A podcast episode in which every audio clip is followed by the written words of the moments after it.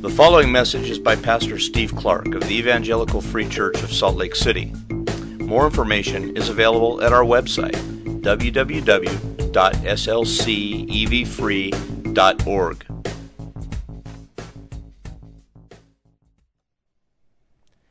Swallow it, you take another gulp and another gulp.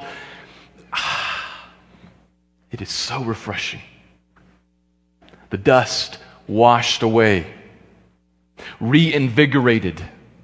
You can now smile and, and talk freely again. Life has been restored to you. You ever been thirsty like that? We're familiar with that. There is another kind of thirst that we fallen human beings are familiar with as well a spiritual thirst. You ever known that?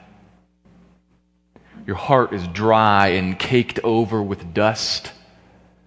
Feels like it's going to crack if it stretched just a little bit further.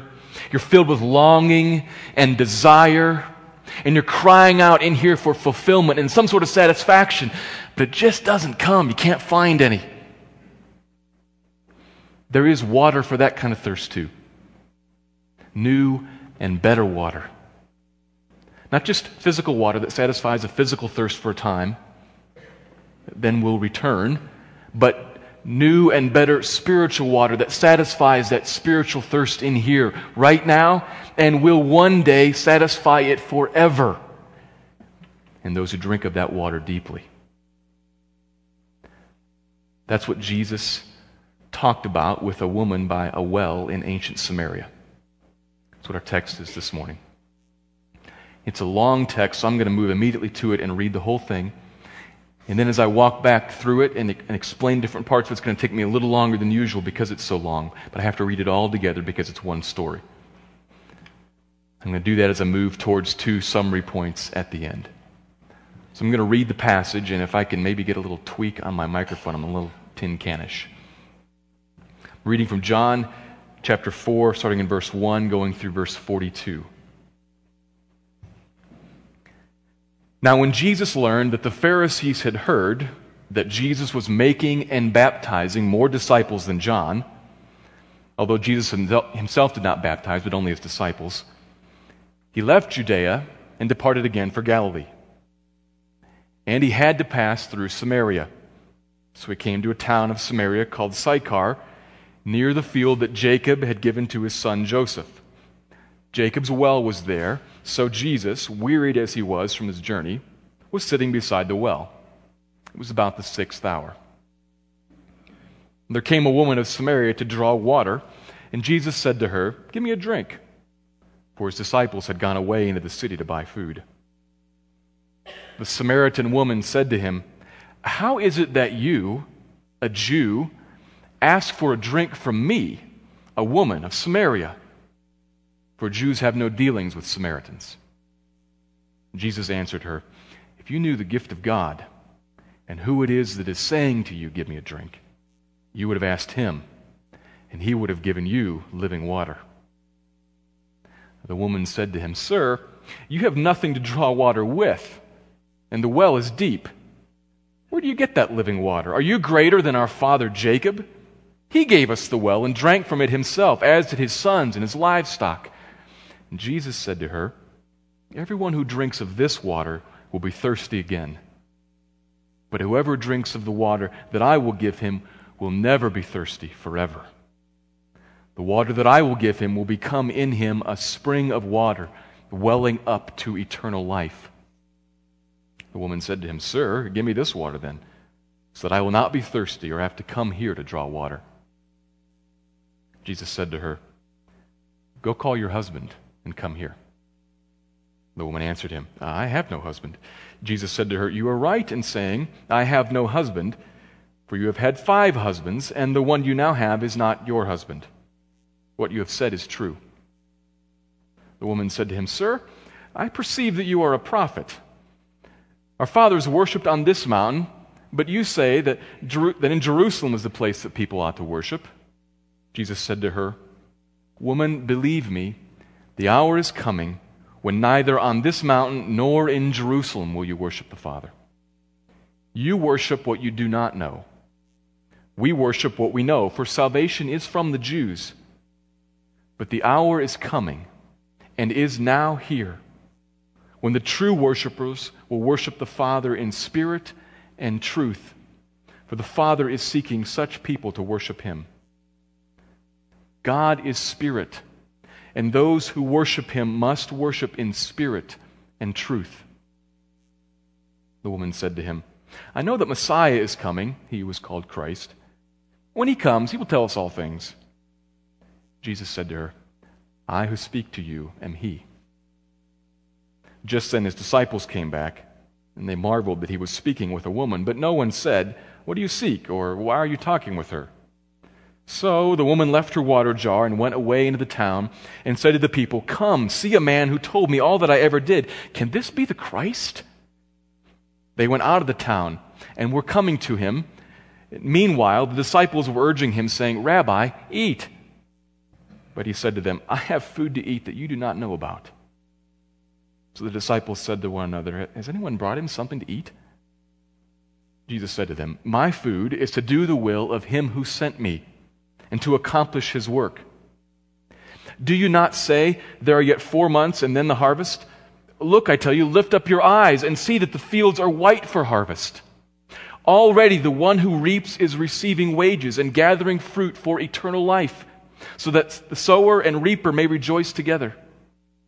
For here the saying holds true one sows and another reaps.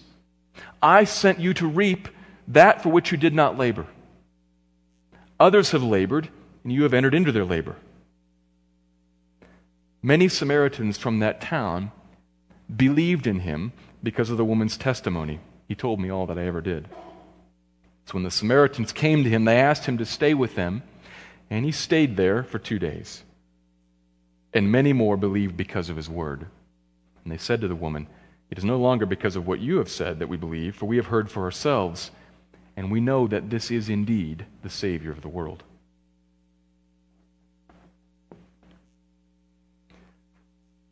Last week in chapter 3, we heard of the large crowds that were being drawn to the baptism ministry of Jesus, actually, the, the ministry of his disciples.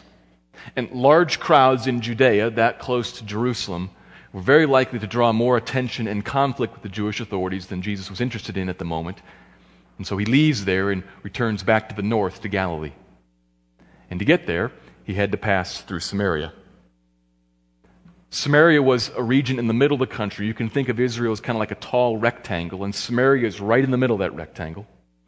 It's the ancient heartland, the homeland of the northern ten tribes of Israel. Seven centuries ago, they were defeated by Assyria and carried off into exile. Only a few Jews remained, and the Assyrians resettled the area with foreigners, and then those foreigners intermarried with the remaining Jews. And so, what resulted there in Samaria was a mixed race of people half Jewish, half other. Racially, culturally, religiously, they were a mix. And that created very large problems with the, the full Jews in the north and in the south. Great animosity. They, really, they hated each other. Racial prejudice and religious prejudice. So here they are. They're right in the middle there, right in the middle of the country. And to get from Galilee in the north to Judea in the south, you had to go through Samaria. Makes sense if you look at a map. Right in the middle there. And history tells us that most Jews actually did travel right through there. They kind of just grinned and, and bore it as they went right through. So maybe that's all that verse 4 means. They had to go through. On the other hand, given John's propensity for double meaning in his statements, it's just possible that he means something else. Because while history tells us that most Jews went right through, not all did. There were established routes around Samaria. Jews who wanted to get from the north to the south or vice versa had routes where they crossed the Jordan River and went up and around. And so there, were, there was a way to get around. He didn't literally have to go through Samaria. So some read that verse and see a, a geographic comment, and others see some sort of a, a divine necessity. Kind of goes like this The Father, seeking out true worshipers, even from Samaritans, had to send Jesus to Samaria. He had to go there to accomplish the Father's will. I think that's a very likely way to read that verse. Either way, God is clearly at work here, and Jesus is traveling there. He finds himself at this well, And he sits down tired. And out comes a woman to him whose world is about to be turned upside down as she walks out looking for water. She's come to draw water in the middle of the day, around noon. And the fact that she's coming alone so late in the day indicates her status. She's probably a social outcast. Would have been much more common for women to all come together either in the morning or in the evening to draw water, but at this inconvenient time, and especially during summer months, it would have been a very hot time. The fact that she has to come at that time indicates that they have pushed her out of their fellowship, perhaps because of some of the things that we see later in the passage. So she comes to the well alone in the middle of the day, and today she finds Jesus there. And remarkably, he asks her for a drink. It's remarkable on a couple different levels because he is a Jewish man and she is a Samaritan woman. Notice how the text reminds us of that three times in these verses. John's trying to make really clear that culturally, this is way out of line. This conversation is highly unusual. For Jesus to even share a cup with her would have made him ceremonially unclean because she's a Samaritan. And further, the, the gender barrier there was almost never crossed. It's very odd that she's talking to him. She knows that. She tells him, Why are you talking to me even? Now, we hear that, but we don't, we don't really feel it because Samaritans don't mean anything to us. There's no emotional attachment there. So perhaps if we for a second imagine her to be someone different, to be of a different sort of person, we might kind of feel it a little more and, and also see some more of the majesty of Jesus. Imagine her for a second to be a homosexual AIDS sufferer. That puts a different spin on it. That's more likely to conjure up some images of prejudice or wariness or fear of contamination in some segments of our culture, maybe even in some of our minds. Nobody at all thinks this conversation is even supposed to happen except Jesus. We might feel uncomfortable talking to such a person. We might feel that it was kind of odd or that really religious people shouldn't engage with, with the likes of them. He doesn't. He thinks it's totally appropriate. He engages her as soon as she arrives. Can I have a drink? Are you talking to me? You are asking me for a drink? Verse 10, he says, If you knew the gift of God, if you understood the magnitude of the given from God birth, the birth that comes from above, and the change that it can make in a person's life to bring them into the reign of God here, now, and then one day forever, if you understood that, and if you knew who I was, you would be the one crossing the racial and the cultural and the religious lines, and you'd ask me for a drink, and I'd give you one living water. She hears that, but she doesn't get it. Common occurrence in this book. People rarely get it in this book. She misunderstands because the phrase living water is aptly chosen to carry two meanings it's a spiritual and a physical meaning. There's an Old Testament root to this phrase. We'll see that in a little bit. But that Old Testament root is attached to the very tangible physical reality. That, that phrase, living water, in the physical realm would refer to fresh, running water, good water, as opposed to stagnant water or otherwise bad water. Very common. And that's what she thinks he's offering fresh water to her, that in some way is better or maybe colder or fresher, tastes better than the water here in Jacob's well. And that sounds a little presumptuous to her, somewhat offensive. Where are you going to get this water? You don't have any ability to get water. You're going to just produce it? And are you better than our father Jacob? This is his well. He dug this well. It was good enough for him. He gave it to us. Who do you think you are? Are you better than Jacob? It's a rhetorical question in her mind. The, the answer in her mind is no. Father Jacob is up here, and whoever you are, you weary Jewish traveler, you're not better than him. But we catch the irony in that question because we've read chapter 1. Yes, he is better than Jacob. This weary Jewish traveler sitting on the edge of the well is the new and better Jacob. He's the one on whom all the blessings of God have been poured, and he's the one who can pour them out to others. And this new and better Jacob is about to tell her about new and better water. It's water that quenches thirst forever, that wells up inside of a person, springs up to form within him or her actual eternal life. The everlasting reign of the kingdom of God within. That's, what, that's the kind of water that he's offering. You're parched, you're fatigued from work, you take a drink of good well water, and your life is reinvigorated. But spiritually speaking, if you're parched and fatigued from striving, looking and searching, and you take a drink of this water, what happens? Eternal life wells up in you. It's the kind of water that he has. But she still doesn't get it. She thinks he's talking about something physical. Her response in verse 15 she wants it so that she doesn't have to come to the well anymore. She thinks he's still on this earthly plane. So he cuts to the chase. And he turns to and surfaces the type of thirst that his water quenches. Go call your husband. Turns to her sin and her pain. There's plenty of sin and pain there.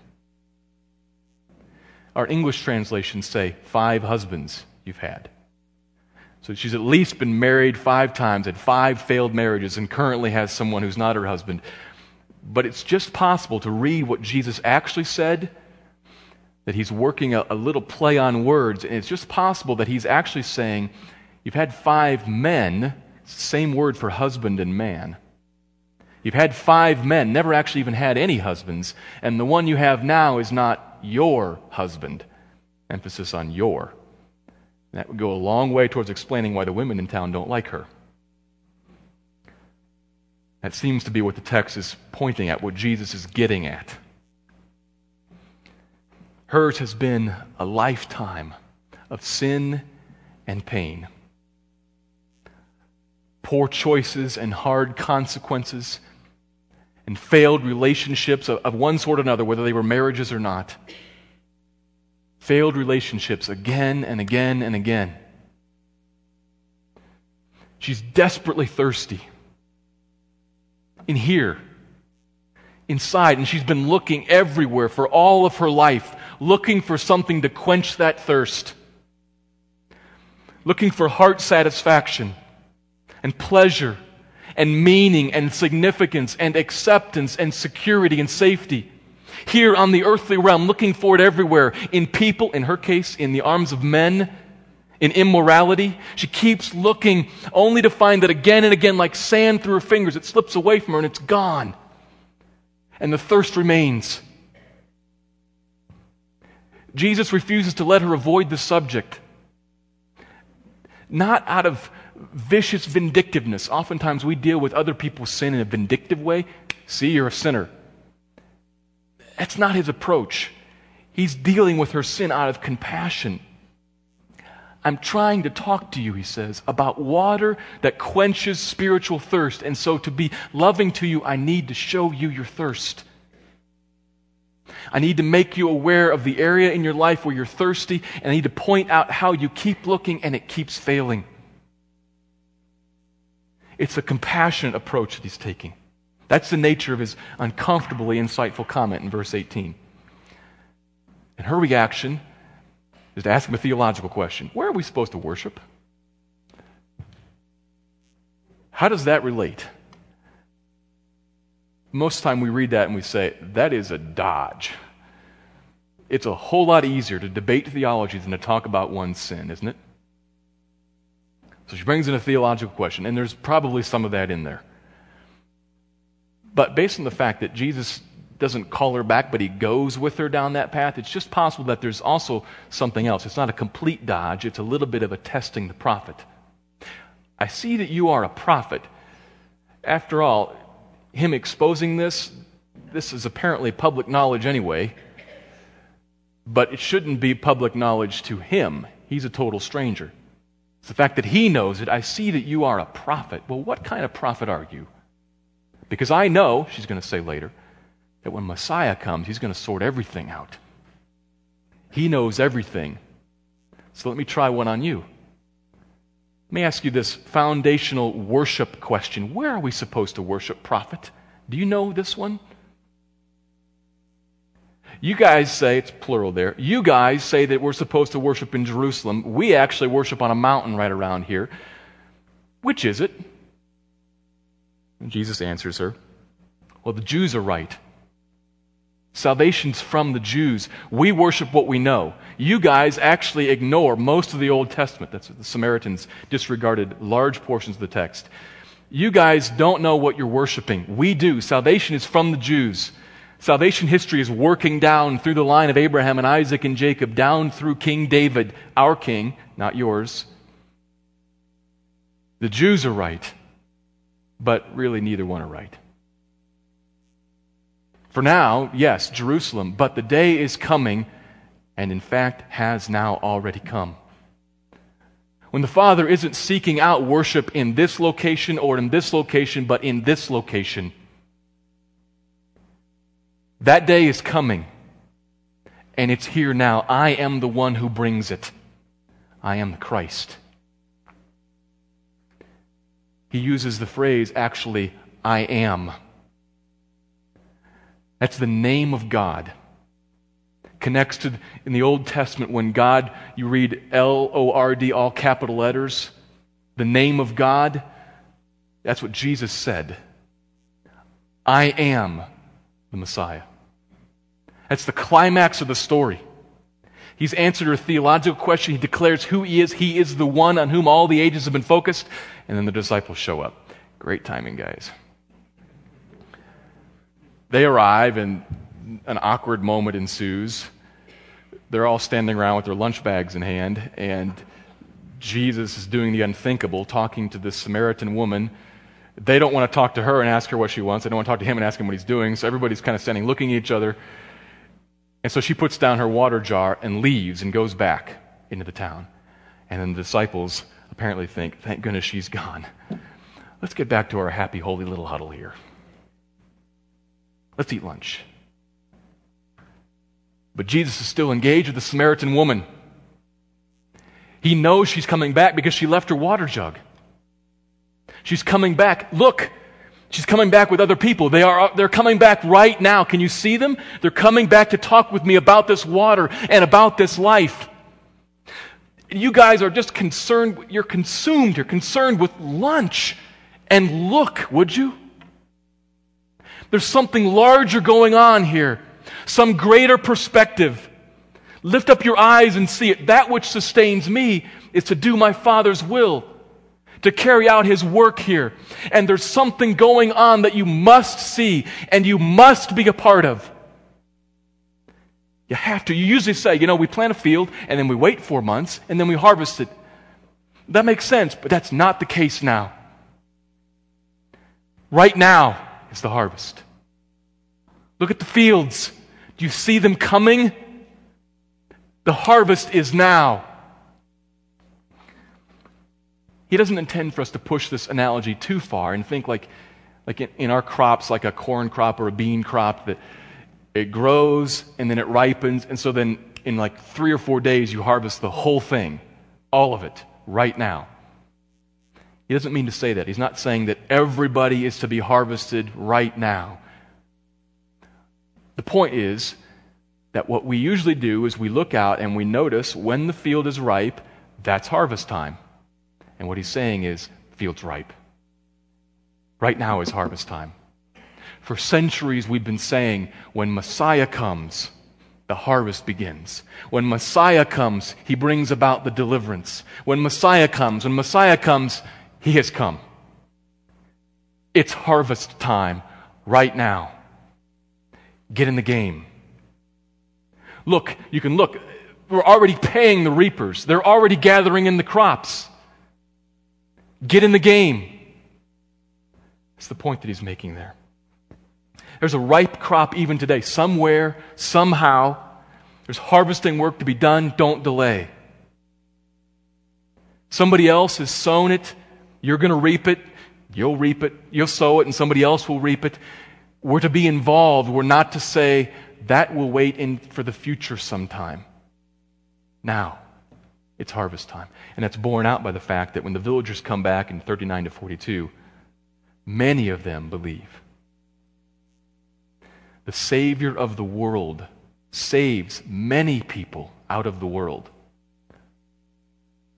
What Jews in Jerusalem, Pharisees, failed to embrace, half breed outcasts in Samaria embrace with enthusiasm the harvest begins to come in.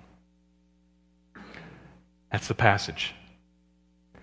It's a dramatic story and a familiar one to a lot of us. If you look at it at the big picture level, it kind of breaks into two halves. There are two scenes to this, if you will.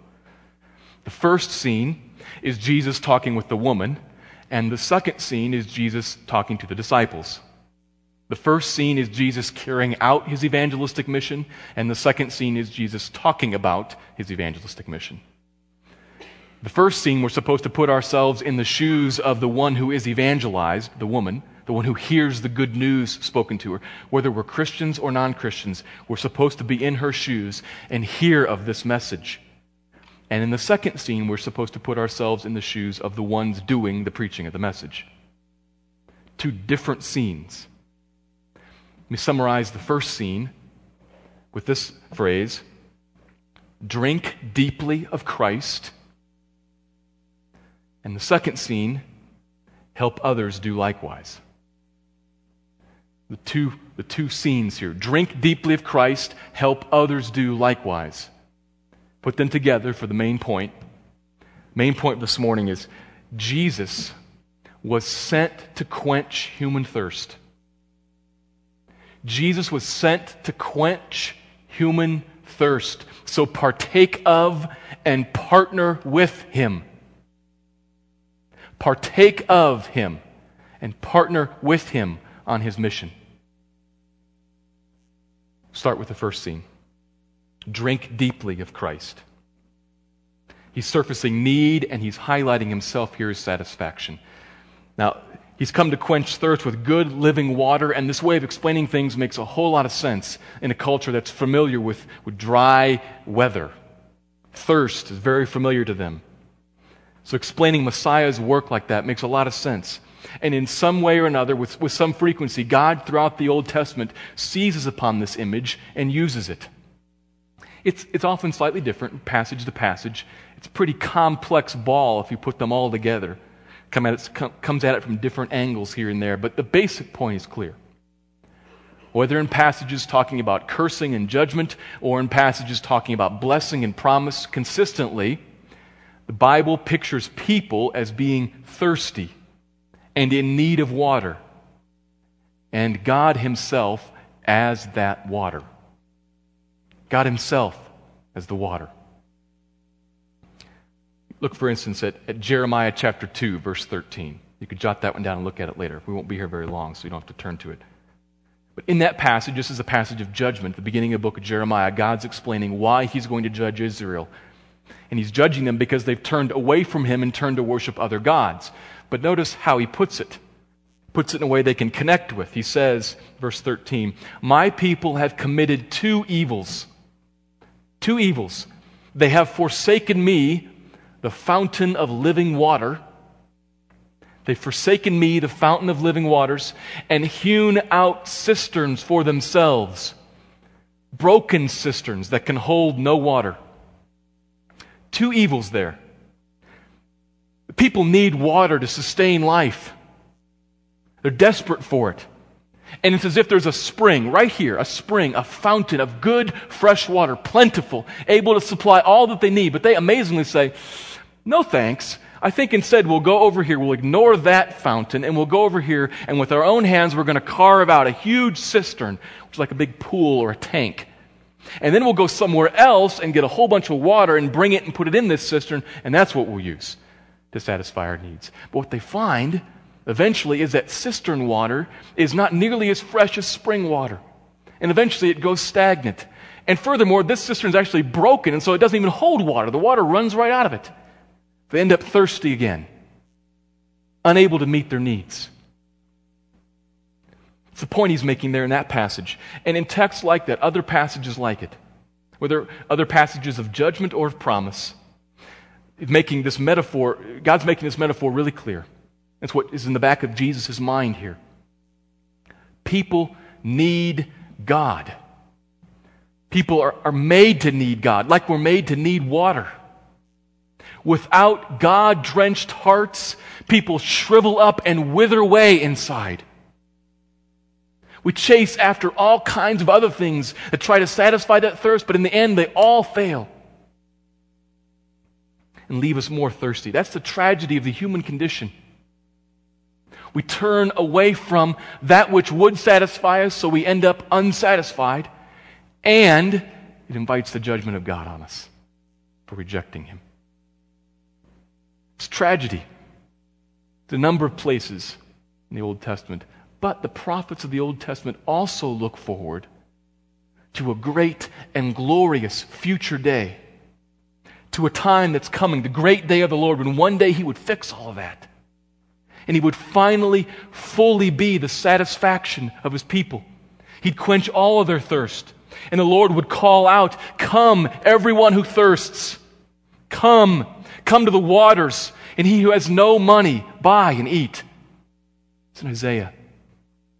There was going to be a day in the future when God would call out, Come without money and get what you need. Come to the waters. Come to me. When was that day to be fulfilled? When, finally, when fully was that day to be fulfilled? Well, that day comes finally and fully at the very end. We still look forward to what the book of Revelation describes when a multitude that no one can number from every tongue, tribe, people, and nation will be gathered together around the throne of God, sheltered by his presence. Revelation 7. And they shall hunger no more, neither thirst any more. The sun shall not strike them, nor any scorching heat. For the Lamb in their midst will be their shepherd, and he will guide them to springs of living waters. And God will wipe away every tear. That day is still coming. The Lamb in our midst, a shepherd that leads us to the spring of water that quenches every thirst forever. No longer any thirst. The sun does not beat down on us. You see the figurative language there. God, the satisfaction of our souls, us connected to Him by the Lamb in our midst. That day in its fullness is still to come. It's still, it's in the future, but it's already here. That day has dawned. It's like we're in the dawn of the day. We're not in the full sunlight of the day, but we're in the dawn of the day. That's what Jesus is talking about back in John 4, verses 21 and 23. He uses the word hour there, but it's the same idea. That hour is coming and is now come. It's already here. The Lamb, who is the shepherd of the people, has already begun to lead people to the water. to Him who is water for us, to God. One day in the future, that will well up and become a fountain that leads to everlasting, eternal life and the end of all thirst. It's already begun, even now. And you don't find that spring of water in Jerusalem or on a mountain somewhere. You find it in Christ. In here. He is to be worshiped in spirit and in truth. That's how we connect to God in spirit and in truth. In Christ, talked about this before, who is the new temple. He's the place where we meet God. Coming to Him is how we get connected to the fountain. Look and behold the Lamb, who is the shepherd, sitting right here on the edge of a well. If you knew who He was, you'd ask Him, and He'd give you this water. It's water that'll quench your thirst forever. It's his call, it's his invitation to you. Here is where you meet God, who quenches all your thirst. Now, that's all somewhat intricate. If you take in all that I was just talking about and you compare the Old Testament to the book of Revelation and how that's happened now already, and you think about fountains and how Jesus connects us to the fountain and how God is the fountain, He's also a river, and Jesus is not only the one who connects us to the fountain, but He's also the temple. Boy, you can just kind of get going like this with all that. And the danger is, as I talk about that, I'll either lose you and you'll give up, or I'll intrigue you and you'll zero in on that and you'll miss the point. This passage does not just exist to teach us some kind of complicated theology, teach us about some metaphors or some, some typology. It doesn't exist just for that. It exists to surface in you the issue of spiritual thirst and to call you to Christ for quenching. Come and drink deeply of Christ. That's the point here. But you won't reckon, but you won't reckon that to be a valuable thing, to be a significant point, until you recognize your spiritual thirst. The Samaritan woman didn't. She didn't figure out what Jesus was talking about until he flicked on the light in her soul and showed her some of herself, showed her her life of searching, her failure, and only then did it make sense that he was offering water that met that thirst. So, do you see spiritual thirst in your life? May God give grace to you this morning to see some of yourself. Look at your life. Christians and non Christians alike, we're, we're both in the same boat right now. Christians have some resource. We have access to this water, but we're prone to turn away from it. And we still thirst here now. People who are not yet Christians, they thirst also. So, whoever you are this morning, both of us, both, both non Christians and Christians alike, stop and think about yourself. Look at yourself. Are you thirsty? Do you see thirst? What would Jesus shine his light onto and illumine in your life that indicates your searching and your loss and your pain, where you've missed and keep missing? You're looking for something that you can't find. Look at the aches and the pains. On the other hand, also look at, look at your sin, what you recognize already to be sin in your life. Because sin is not just a rejection of God, it's also a seeking after something. Sometimes even seeking after a good thing, but in the wrong place, in the wrong way. I can't be too specific here because I don't know you and I don't know exactly what you're dealing with. But for an example, we, we need to look no further than the Samaritan woman. You can look at her and you can see in her sexual sin her likely desire to find something or some things along the lines of heart rest and comfort peace and security and acceptance and approval. Maybe that gets close to you, either in actual sexual sin or pornography or in other ways that you might live for the approval and acceptance of people. On the other hand, maybe you're just constantly looking for joy and happiness. And you look for it in a never ending stream of games and sports and hobbies and television, and then back again when all those things fail to satisfy heart rest and comfort and acceptance and joy and pleasure are not wrong. They are God given desires. Where we look for them is the key. Where we look for them to be answered is the key. He's the satisfaction of our hearts. He's the only satisfaction of our hearts, ultimately. We're to look to have those thirst quenched in Him. The saint said, God has made us for Himself, and our hearts are restless until they find their home in Him. Or to use this language, God has made us for Himself, and our hearts are thirsty until they're quenched by Him. Whatever way you desire, whatever way you long, wherever you feel the, pain and the hurt of, of missing, of losing, of not finding, realize that at that point, that's where Jesus aims to be the thirst quenching water, to connect you to God. Drink deeply of Him. Come to Him and embrace Him. The main point of the first scene there. He's talking to the Samaritan woman. The second scene of the passage forms the basis for our second point. I'll be a little more brief here. We are to drink deeply of Christ, and secondly, we are to help others do likewise. That, catch, that captures the, the turn of, of the emphasis in this passage. First part focuses on his mission, and the second part focuses on the importance that Jesus attaches to that mission and the importance that we are to attach to being a part of that mission. Jesus has been sent, verse 34.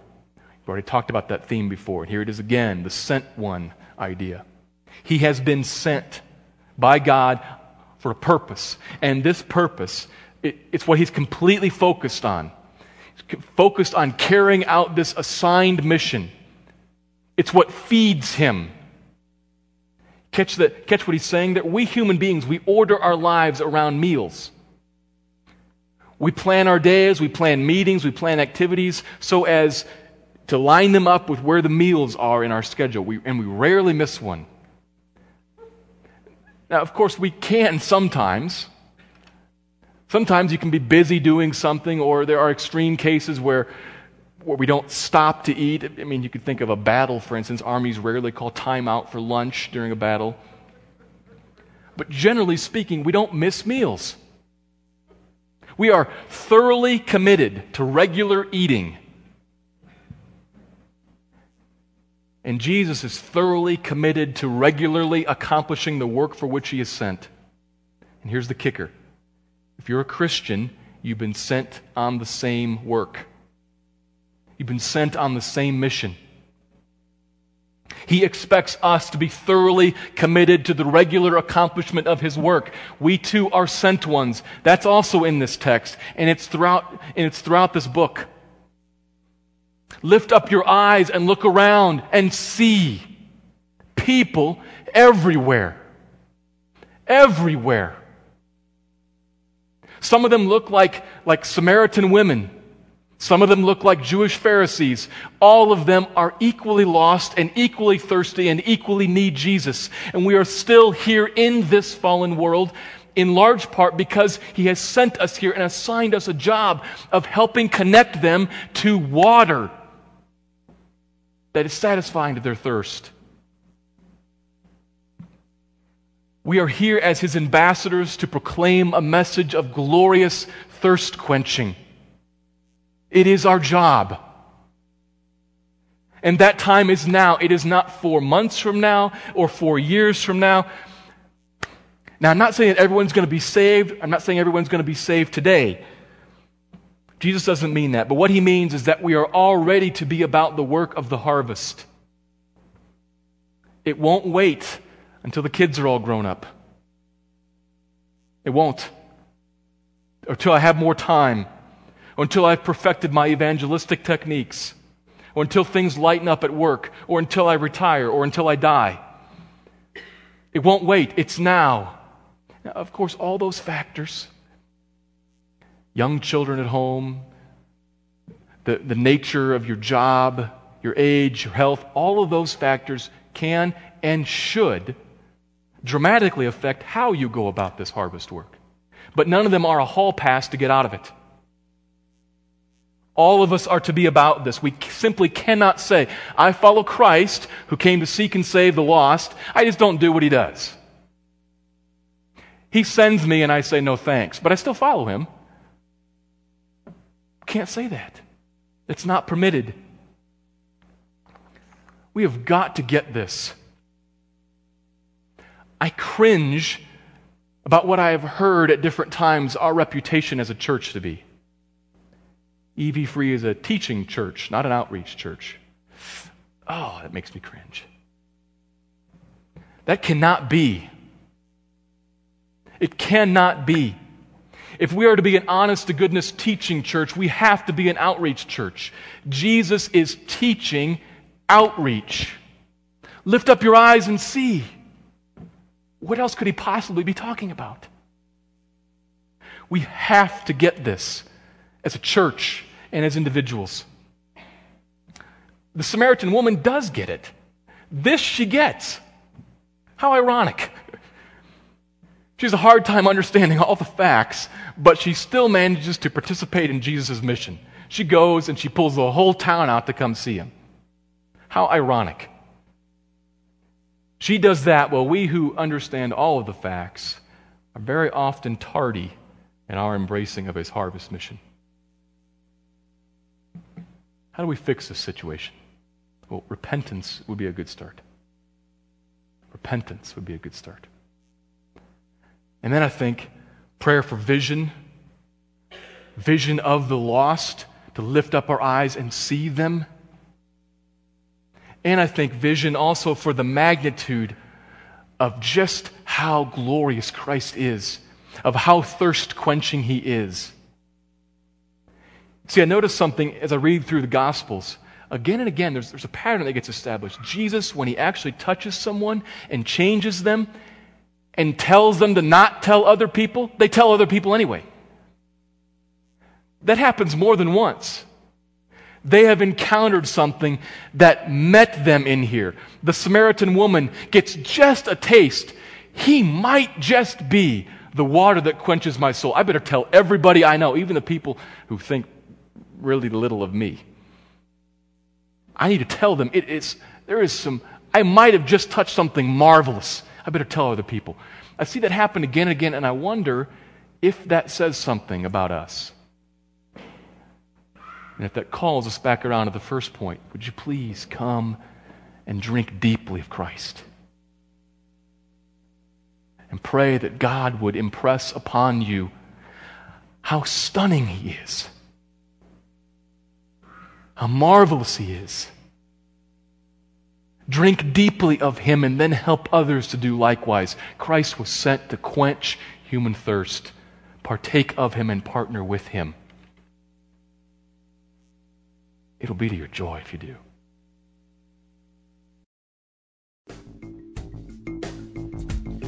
Thank you for listening to this message by Pastor Steve Clark of the Evangelical Free Church of Salt Lake City in Salt Lake City, Utah. Feel free to make copies of this message to give to others, but please do not charge for these copies or alter the content in any way without permission. We invite you to visit our website at www.slcevfree.org or call us directly at area code 801 943 0091. Our mailing address is Evangelical Free Church of Salt Lake City, 6515 South Lion Lane, Salt Lake City, Utah 84121.